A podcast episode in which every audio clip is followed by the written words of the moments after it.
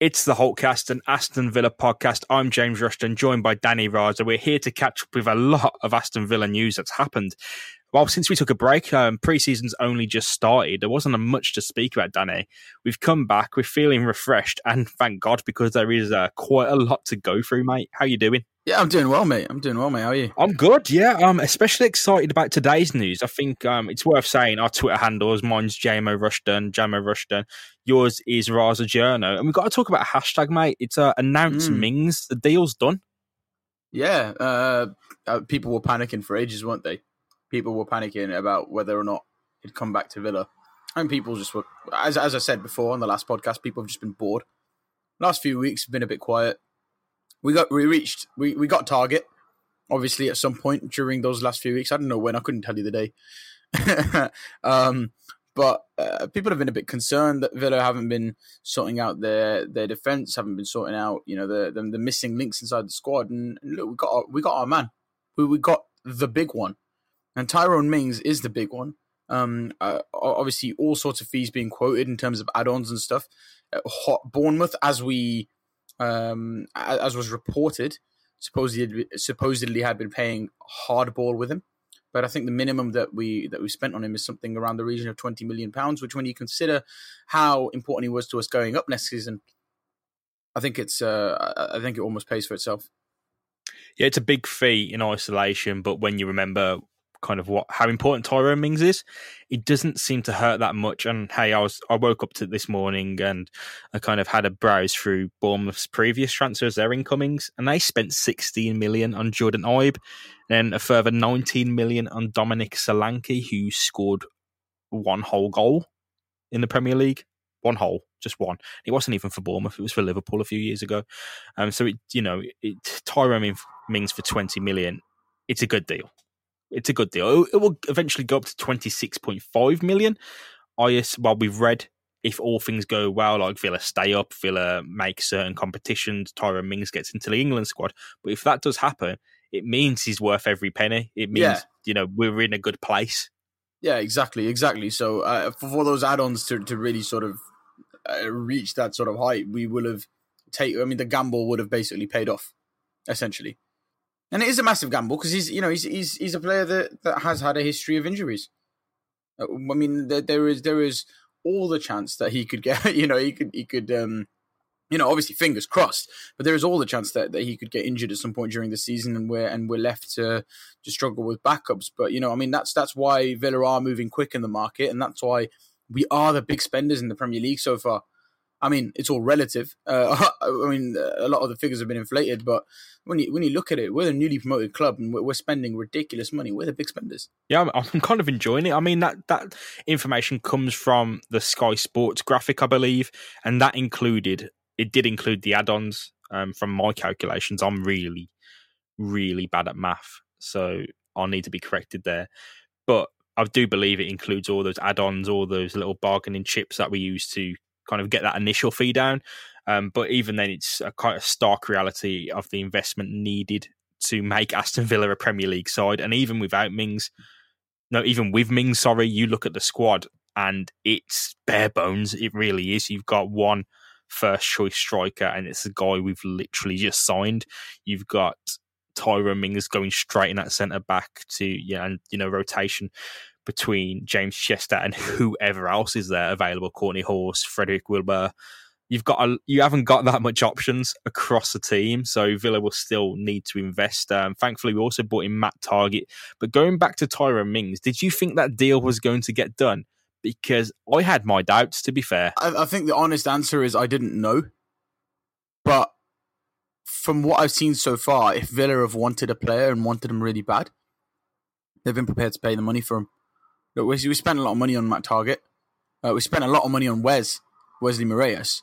Um, and if, if, if, that's if the spending that has happened so far is anything to go by, and the sort of quotes and the types of bids that we've made for for, for players like Jack Butland, supposedly, um, I think if if if play if if we really want a player and we're we're having to spend a lot of money on him, I think the, the way that Villa are going about this is they have very, very specific targets and they will pay what they want or pay what they can for these players, basically. Um, so I think I think with Mings again, look, he was very quiet Uh, nothing was was being said. There was a lot of uh, there was a lot of conspiracy theories going around. People were it's kind of sad, really. Some people were like sort of drawing um, com- drawing comparisons to where he was staying in comparison to to John Terry and Dean Smith whilst they were on holiday. Mm. Um, there was a lot. There was a lot of that going on. A lot of um, a lot of talk, really. But uh, as soon as Villa made the bid, I, I had a feeling we were going to get him. What about you? I don't know. I I always thought it, it's a possibility. It's a major possibility, but and this is odd. But I thought the announced Ming stuff you know how everyone was saying it constantly. And in isolation, each hashtag announcements is a joke. And I mean, I'm probably going to use that as the the head title, you know, the title for the this episode of the podcast. But in isolation, each was a funny joke. But you've got to remember that there's thousands and thousands of people saying this to him constantly on everything, and Aston Villa as well. And it was just a bit, you know, if if Tyrone Mings doesn't come, and there's every there's every reality that he, he, might not have because of the fee, because of personal terms. There's all these stuff that all these things that have to be considered. It's not it's not a simple thing moving a player from one football club to another. It's really really difficult to pull off. Um, so I thought, look, if this doesn't happen, how many people have assumed this is that this is happening, and how do they how do they deal with those feelings after? Yeah, and especially nowadays as well. Like uh, you got to remember that, that Bournemouth obviously spend a lot of money themselves, and they they they they're obviously going through some sort of difficulty. Uh, well, not necessarily right now, but they they they've they've they've been through some sort of difficulty, haven't they? And I mean, they they've got a they've got their own finances to look after, um, and if that means holding a guy like Tyrone Mings back, uh, so that they can get the absolute best for him, then you know that's that's fair enough. I haven't got a problem with that. But as you say, yeah, I mean, it was. I, I would have been annoyed if I was Tyrone Mings, but look, he's a professional footballer. Social media isn't necessarily the recommended thing, but you know what comes with it. Um, and obsessive fans will, will come for it, especially a especially a good looking lad like him. yeah, I guess. Uh, I mean, the deal means a lot to us. Of course, this announced Mings stuff doesn't happen if Tyrone Mings doesn't mean, you know, a lot to us, and I'm sitting here almost trying not to piss myself to death, thinking, "Oh my god, we've got we've actually got Tyrone Mings. He's a Villa player. He's a player who entered in only 18 games, entered this really strange mythical status for us. You know what I mean? It was just he was a really special player, oh, and oh, yeah. no one else no one else can know that. Other clubs look and they go, "Oh, they've spent how much on Tyrone Mings?" But Tyrone Mings last season, I wouldn't have put a price on him. It was worth so much, and I think I wish Villa had inserted some kind of clause in that deal with Bournemouth because it it really has come to bite them. And whatever Bournemouth were asking then certainly wouldn't be 20 million rising to 26.5 million now. It would have been about 10. I'm really surprised we didn't. I don't understand how that deal went through without us get. But maybe maybe it was a, a case of us just really rushing to get the deal done. Maybe Bournemouth weren't that into the deal. I, I don't know. Um, Maybe, maybe, Villa didn't want to risk any obligation if Tyrone Mings was it was a crock. It wouldn't be an just come off two injury problems. Well, it, you know, I don't know. It, it doesn't make any sense. I'm trying to explain something that doesn't seem to make any sense, but I guess that's just how the cookie crumbled, really, and we're left with the well, the only thing we can do is bite the bullet. That's honestly the only thing we could have done is bite that bullet and eat that fee from Bournemouth's perspective, they've got a, a very talented English player who obviously had a lot of talent when he moved there and, and, and showed a lot of potential for them. So if he was to come down to the championship and do ridiculously well, uh, why would they why would they sell him on the cheap? I mean, and, and, and if it came to it, uh, and, and, and he wasn't that good, they could probably get uh, they could probably get some money out of him anyway. I see the thinking there, but even then, they'd have probably only asked for like 15 million. Yeah. So at that we're time, coming very close to that 20 million figure, though, aren't we? Yeah, but 15 million rising to 20 isn't 20 rising to 26. It's still it's still so much cheaper and i'm thinking the business was there to be done listen if you're then. sat if you're sat in that uh negotiation chair right putting up a 15 million pound offer like that right think about it what are the chances that he was going to turn out to be a 15 million pound player at the end of the season if at, if at that point he just turned out to be a pretty you know a pretty decent player that we could have had in the squad, and the option to buy is at 15 million, uh, you can no longer buy him when you think about it. Do you know what I mean? If he was just an okay player, if he was a Kortney Hause standard of player, but we still wanted to still wanted to buy him, uh, would would basically be obliged to pay that 15 million pound. I don't think anybody could have predicted he was going to be this good. It's even Bournemouth really because they signed Chris Mepham to to take that kind of centre back spot. Not that Tyrone Mings owned it at Bournemouth anyway, but they they brought a new centre back in, Chris Mepham from Brentford, and they kind of had a good centre back there already. So clearly they didn't even know what they had on them because Tyrone Mings barely saw any action for him. Not really. He saw, you know, from what I can remember, I can, I can only really remember Tyrone Mings as an Aston Villa player, to be honest, right now.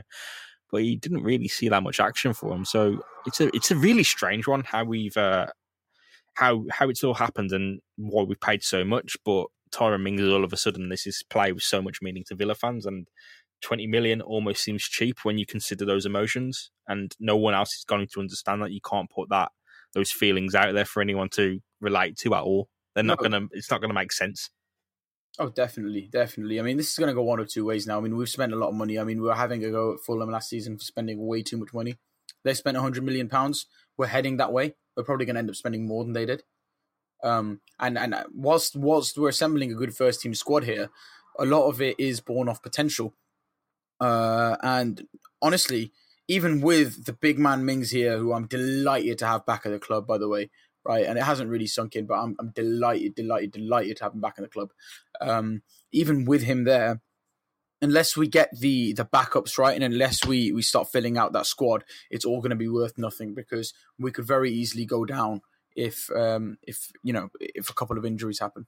Yeah, Villa really need to fill out that squad depth because I've I've drawn it out a few times and no matter whatever which way you look at it, Villa's squad depth is it's extremely weak, and I think the amount of squad churn we have is something like sixty, only sixty three percent of our players are continuing from last season onto this season.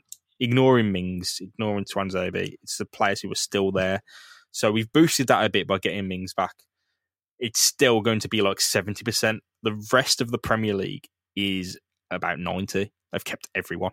Mm-hmm. They've got their same players from last season. So it's Villa who face the biggest task in terms of squad churn and transition in terms of squad players and new players coming in. So it's a big ask, and everyone go refers to Fulham doing a Fulham. It's not. I don't believe in that. You you have to you have to spend what you have to spend, and Villa have to spend a lot of money because they need to build and construct an entire team. Fulham had their problems. They probably bought the wrong type of players. They bought players that probably didn't gel. They probably didn't give the manager enough time, to be honest. Um, there's a lot of factors in this that don't really apply to Aston Villa, but uh, you know you're going to look at Villa probably spending close to 200 million. We're already at 60 odd now. 200 million. I'm not sure about that. I can't see that. We're at 60 now, mate.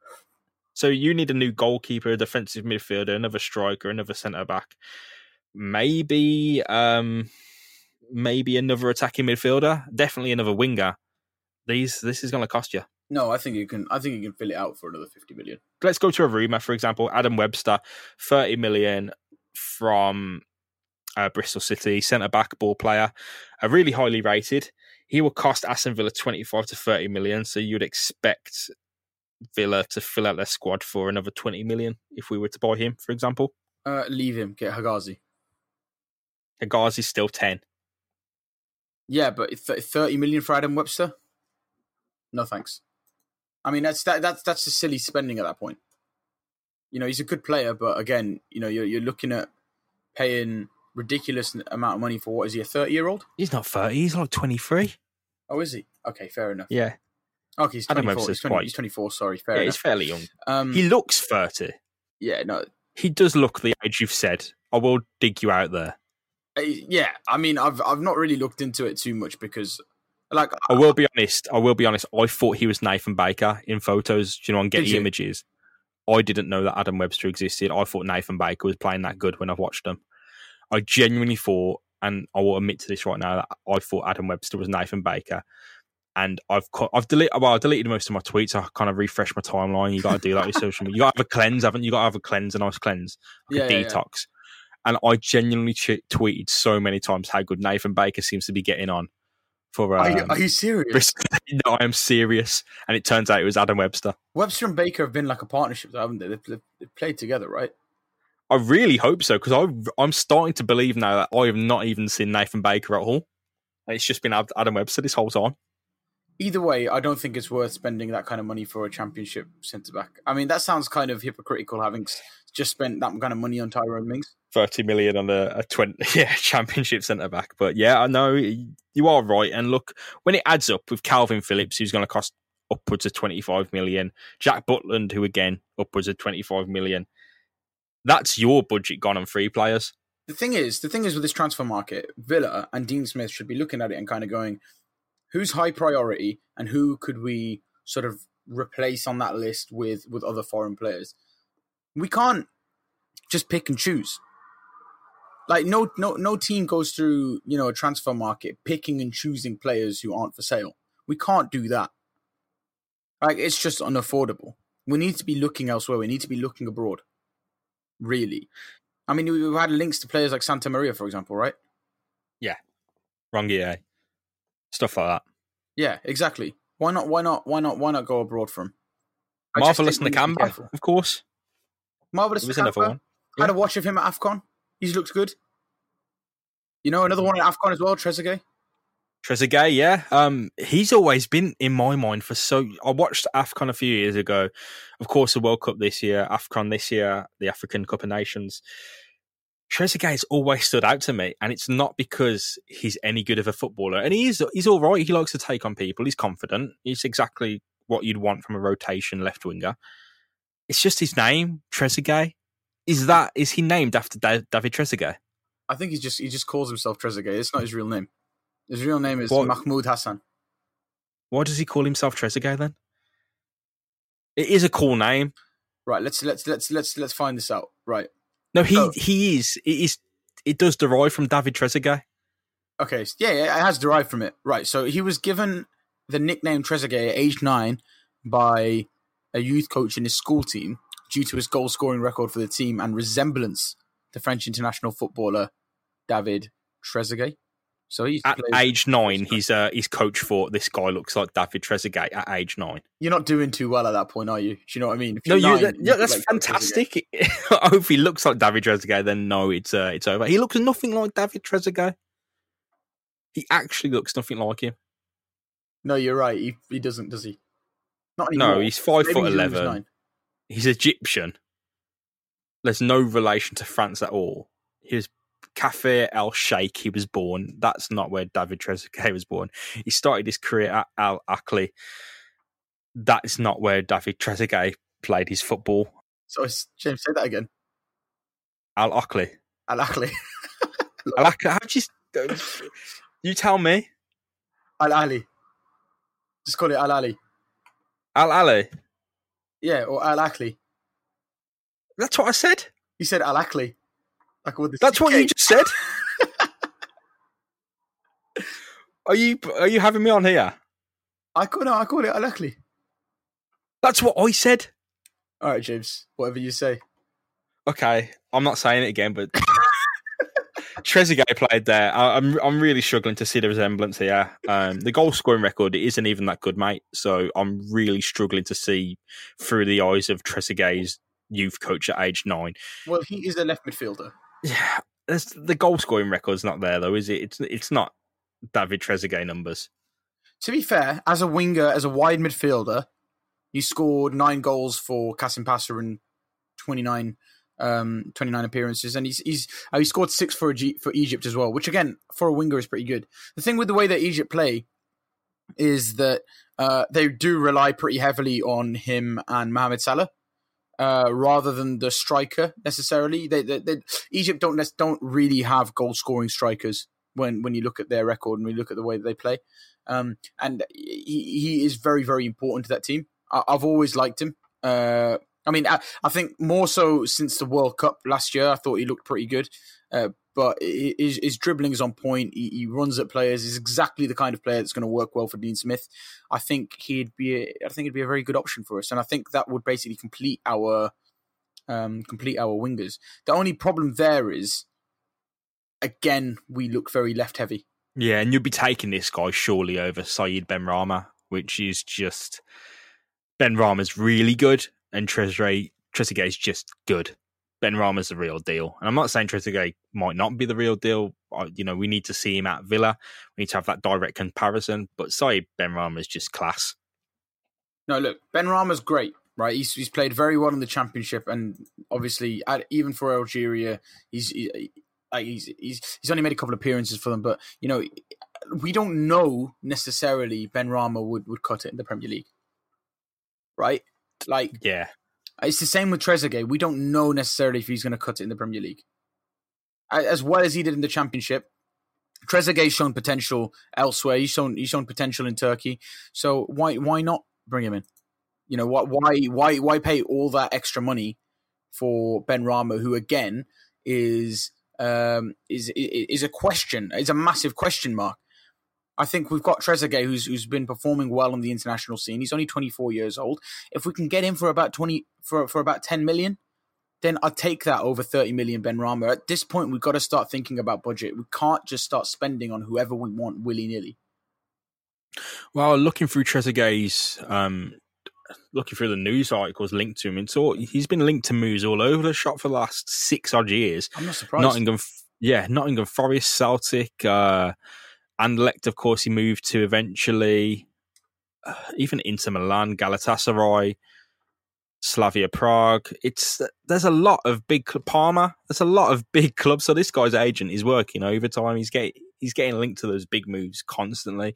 Um, so it does look like Villa because Villa are at the stadium, right? This is a definite link. Villa are at the stadium when Egypt played South Africa and fell apart and lost. Oh, maybe maybe they're just giving Ahmed Elmohamady some support. you'd you'd like to think so, but they could well be looking at not just one of his teammates, but two, because we're not just linked to Trezeguet, mate. But uh, Hegazi, of course, he plays for West Brom, and he's a bit of a decent centre back, isn't he? I think a lot of Villa fans have said, "Oh, we won't have him because he's a West Brom player." But whenever I've seen him, he just he oozes that kind of James Chester like class. He can play that high line he's like Tyrone Mings as well. He's like a little bit of a, he's not as good as either of them, but he's got that little bit of mix between them. He's good in the air, can play with can play the high line, can use his feet. He's he's, he's well liked at, at West Brom, and we'll be taking that for what 10, 12 million. He's a really good player. I don't know where this myth has come from that he can't play the ball. This myth that that Ahmed Hegazi is, you know, some sort of lumbering giant that can't play football. I don't know where this has come from. It's baseless. I mean, against us, I thought he carried the ball out pretty well. Uh, I, I, guess maybe you could talk about some of the defensive errors that have happened for West Brom, but generally they defend really well as a unit. And the only reason any of these errors ever happen is because all they do is defend. Well, every single centre back is prone to errors. James Chester and Tyrone Mings have made a few. Yeah, yeah, absolutely, absolutely. I mean, I, I really like Hegazi. I, I always think that. I mean, I thought, I thought particularly in in the playoff games against us. I thought he was their best player, and that's when they were crap. Yeah, yeah, absolutely, absolutely. Look, he's big, right? He, he's, he's he's he's he's powering, right? He's he's he's only twenty eight. He's not he's not as old as some people probably think he is. Um, I think I think it'd be a, I think it'd be a very good option for us. I think he could start for us as well. But I think generally where you'd see him play is in that um, position the same position, the same centre back position, left sided centre back, where where Tyrone Mings um, would will be first choice. Uh, but absolutely, he's a fantastic option. And you can probably link up pretty well with uh, with Elmohamady as well. There's some good chemistry going. Mate, if you get Trezeguet, Ahmed Hegazi, and Elmohamady in that same team, you got a bit. Uh, you got a bit of Egypt there, haven't you? You got a bit of a pyramid there, mate. Can you say that? it was it was good anyway, but uh, Hegazi, a lot of people criticizing him, and I can't see it myself. I think they've seen three games of him and just decided no. Um, this is the guy who's been playing at the ha- highest level, whether it be for Egypt or West Brom. You know, he's been playing Premier League football. He's been playing in World Cups, Cup of Nations, Under Twenty World Cups, Olympics. He's been all over the place. So pedigree, the pedigree's there. I'd have him. 10 million, 10, 12 million. It's a, it's a, again, a no brainer. It seems so simple, especially if you're looking at Webster's class, right? Adam Webster's class, even though I thought he was Nathan Baker. But Hegazi comes in cheaper. it's cheaper. You can make that deal. It's cro- it's a cross city deal. The connections are there. Make it happen. I'm really down for Ahmed Hegazi. I really want Hegazi and Jota to be our best players next season, just so I can see the salt in our fans who uh, have mindlessly just been just hating on them for no reason. whatsoever. Well, That's what I they do. They do come from the you know West Brom and Birmingham.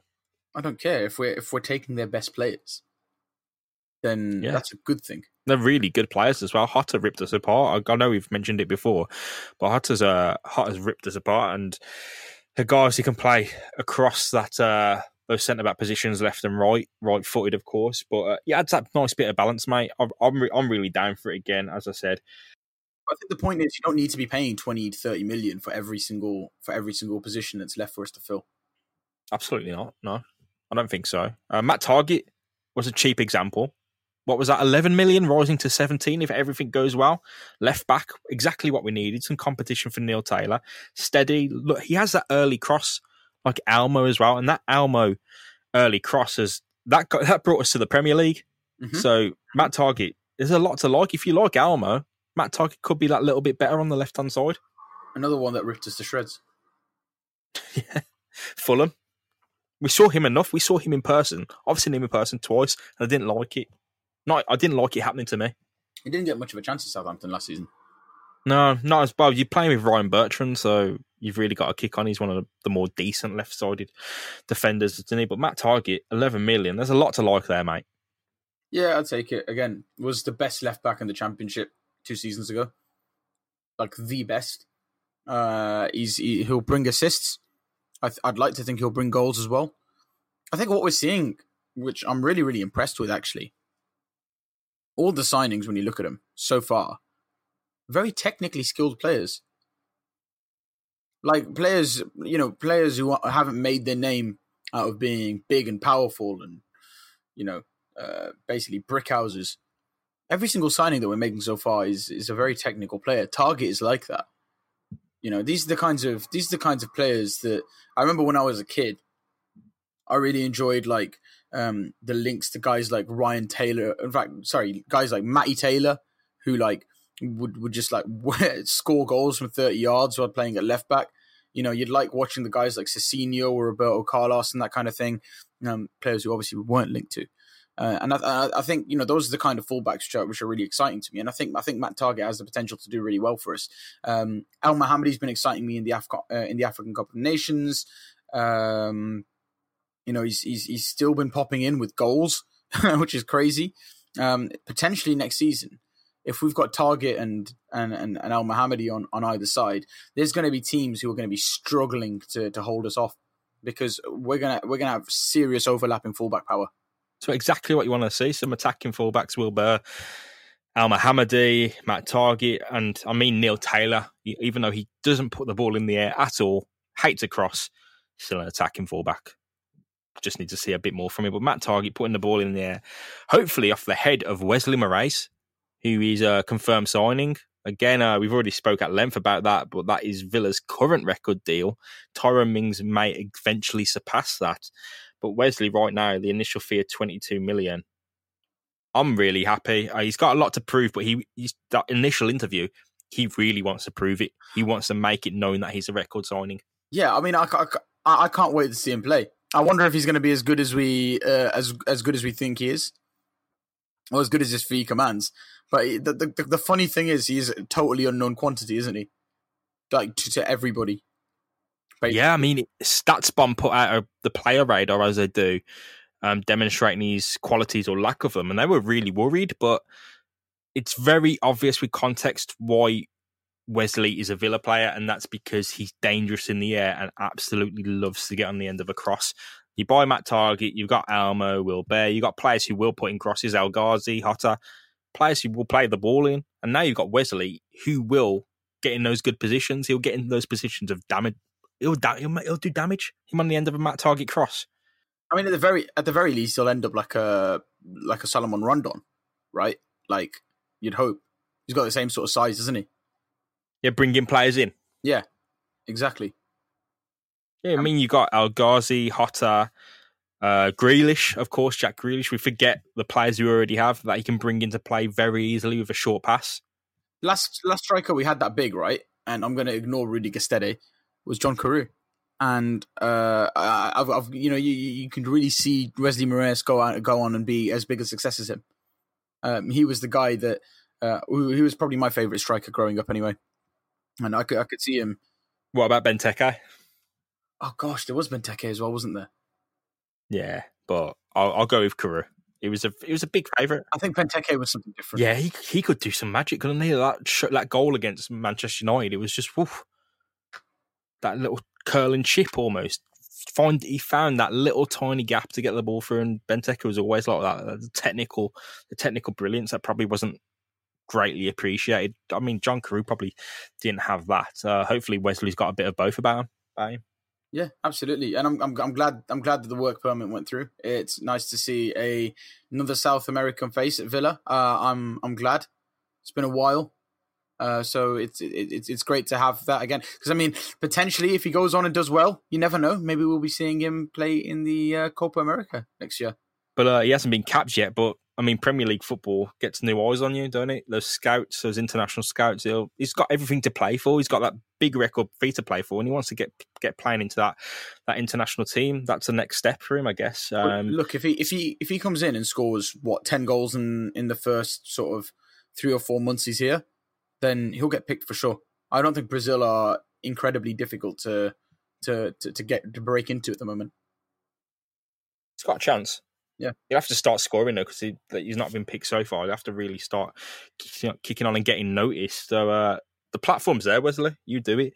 And um, speaking of internationals, Jack Butland was a player we've been linked with for most of the window, but it looks like that deal is dead. They've still got irons in the fire. Tom Heaton is a name they're linked with now, and it looks like they're putting in a bid today that was rejected because it was a bit of a lowball bid. Villa are putting lowball bids in left, right, and centre.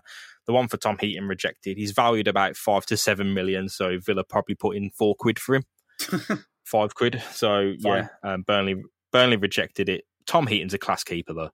Burnley, by the way, pulled off a, a proper good signing in, in Jay Rodriguez for about five million quid. That's one I, I really would have wanted. That was one That's really cheap. Yeah, I'm jealous of that one. I'm not gonna lie, but uh, yeah, you're right. I mean, Heaton, Heaton, one of their like four or five goalkeepers. Um, we'll get. Well, if if if we want him, we'll get him. How much first choice? How many first choice goalkeepers do Burnley have? Because they got Joe Hart, Nick Pope, Tom Heaton. They must have a few more. Uh, let's have a look. That's um, that's still too many. I'm gonna have a look at the Burnley squad. You have Joe Hart, former England international, the big bright hope of the future back in when the future was uh, 2009. You've got Nick Pope, now the big bright future of England, and he's about he must be about 27. He's not young. Tom Heaton, once the big bright hope of uh, Manchester United, and he's a class keeper. He was uh, the keeper they had when they came up, and I remember him saving everything. Uh, he's still a quality keeper. There's not much, that much difference between him and Jack Butland except age. I think the thing with, with Butland is like, um, I feel bad for him because if Stoke are like refusing to sell for that kind of money, they're basically forcing an England standard player to play in the Championship, which which is awful. Because what will end up happening is he'll, he'll, just end up leaving on a free, which is you know not good for anybody. Um, well, I don't know. Maybe maybe Butland's happy at Stoke. Maybe he is, but uh, I I would imagine a player of that quality generally has has bigger ambitions. But yeah, you're right. Look, Burnley have Nick Pope, Joe Hart, and Tom Heaton, but Tom Heaton has been their captain, um, and I think that's the only that's the only thing um, will probably hold us back from him. Wouldn't mind Nick Pope, but uh, consistency's an issue with him. Um, definitely don't want their first choice keeper, who is Adam Legzdins. uh, that's the only thing. What about Joe Hart then?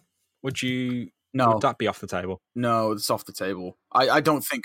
Look, I, he's a he's a talented goalkeeper, and he's not actually he's not actually very old either. He's only 32, which means you know he's got years left in him.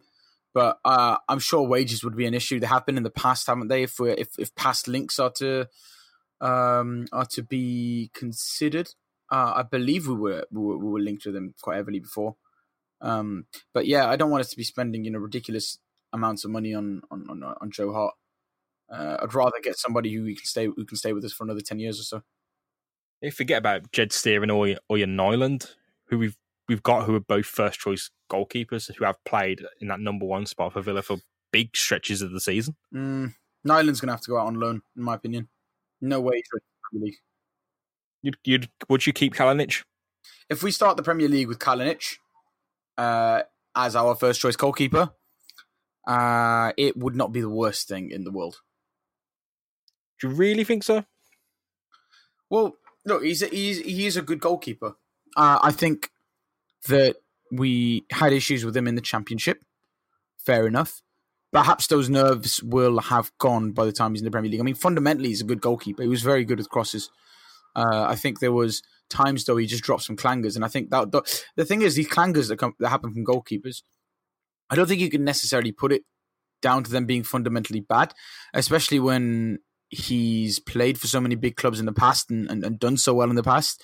Uh, I just think that maybe there's something not quite right, right with him, sort of mentally in terms of was he was he really happy at Villa? That I don't know. Um, but if if all of that kind of comes together, then perhaps he's he's going to be fine, uh, especially with a little bit of coaching. It seems that Villa do actually want rid of him because uh, it was he was linked with a move to Nantes of uh, of France, and uh, it was believed that we would get a player in exchange, but that move seems to have kind of gone off the boil. There's been no news about it for quite a while now, about a week or so.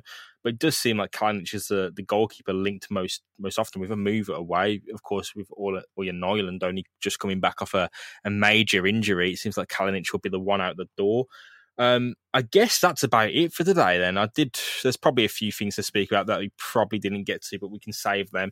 There is the big issue, of course, of the new kits. Um, they've, of course, been leaked. All three of them were leaked. Yeah. Two more were officially leaked. Then one was officially revealed, and that is the home shirt, which we'll be speaking about today. What did you make of the home shirt? Then, of course, Tyrone Mings revealed it is the Kappa, the Kappa shirt. It's claret and blue. The blue sleeves do come back. What do you make of it? Villa's first Premier League shirt in a while. Kappa. Look, I think it's a bit. Do you boring. think? I'm not going to lie. I think it's a bit boring, right? But I look. I will. I will. I will give this. I will be fair. I think it's a little bit boring in the sense that I don't think it was very difficult to design. Although I do like the seaming on it, um, and I do like the the Kappa logo on either on either sleeve. That does look nice. I would have liked to have seen Kappa do the classic thing with you know um, multiple Kappa logos down the arm. Perhaps that would have been something that that would have been um, considered. I don't know. They don't tend to do it much these days. But having said that, I get why they've made the kit the way it is. It's a straight up classic Villa kit. It is just claret body, blue sleeves, yellow out, um, yellow highlights. And if it's our first season back in the Premier League, if it's our big return, uh, I get why we've just kind of kept it, um, kept it true to our DNA. I guess um, I'm, I'm I'm fine with it. Um, I just want to see something more imaginative next season. I thought so. My initial thought was, "Oh, that's a Burnley kit. Oh, it looks like West Ham." Then I, then I thought, "Hang on, Burnley and West Ham look like us. It's not the other way around. We invented this kit. We made claret and blue popular. Like we were the first team. Yeah, with it. yeah, of course. So this is a Villa kit. It's not a Burnley kit. It's not a West Ham kit. This is a Villa kit. This is the original claret and blue. Everyone else is copying it. So I'm reveling in it. At first, I thought it was a bit boring. Then I thought, what really can you do with a Villa kit after the Luke one? Because the Luke one was all claret. You can't really have all claret two years in a row. But uh, it's a good first effort. I think uh, in future they'll be having fan feedback, so there'll probably be a vote for one of the kits uh, probably next season or if the season after if the designs aren't, aren't formalised. But um, the away kit, mate, that's the interesting one. That's a sky blue one with the kind of white piping down, got faintly down it. Yeah, I mean, I, I don't know if I've seen like a seen like a real one yet. It's just designs, isn't it, at the moment, right? Those designs are pretty bang on. Right. That there was that leaked photo, wasn't there, of people carrying a flag? Yeah. Wasn't there? Can't see it very clearly. Have you seen the green one, the third one? I mean, the the away kit's fairly boring, for, to be honest. But the green one, if that is if that one's real, green with black sleeves, that's my kit for the season. That's the one I'll get. I was thinking that. I was thinking that's a Danny Raza shirt. Absolutely. I like the away one. I haven't had an away one in a while, so it'd be. A, I want two of them, and I think one will definitely be the green one, and uh, I'll have to fight it out between the the home and away. But actually, um, to end the show, I've actually got a bit of funny breaking news for you. I mean, it's not Villa. Well, it is Villa related, but uh, Pontus Jansson has just been sold by Leeds United to Brentford for five million pounds. What on earth? Five million. Basically, the story goes that the club weren't happy with him trying to demand a move to the Premier League. They weren't happy with his antics against Aston Villa.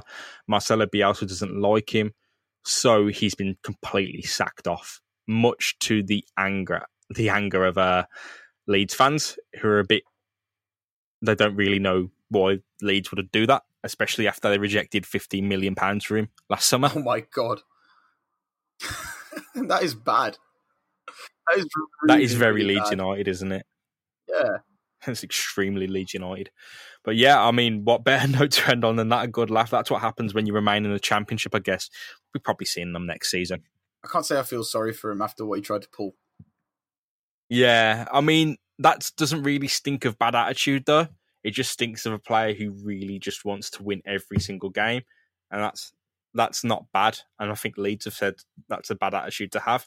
He clearly cared for the club he's consistently been so good in the championship. I know some people say that he he makes errors or whatever, but I think all in all, yeah, that's, every that's defender does. With, yeah, exactly. He's a, he's a defender with, with Premier League quantities, um, or at least he should be at a bigger club.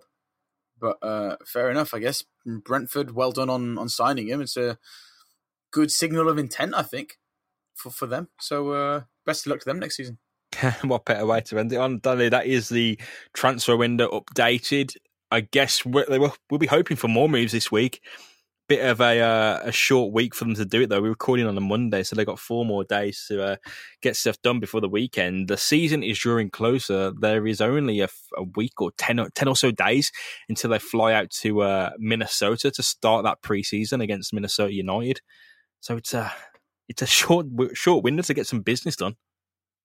Yeah, absolutely, absolutely. Um, remember this window closes before the Premier League starts, so uh, as you say, we've got to we've got to start moving quickly. And if we're all the way over in America, I'm not sure. Uh, I'm not sure how quickly we can do business, but I'm sure I'm sure Pitarch and whatnot will be sorting that out. Next ten days will be massive. Then we'll see if some moves are done, and we'll be catching up on the weekend. Hopefully, with some uh, some news of some new players coming in. I'm James Rushton. That's Danny Raza. It's been the Holtecast. We'll see you soon. Goodbye.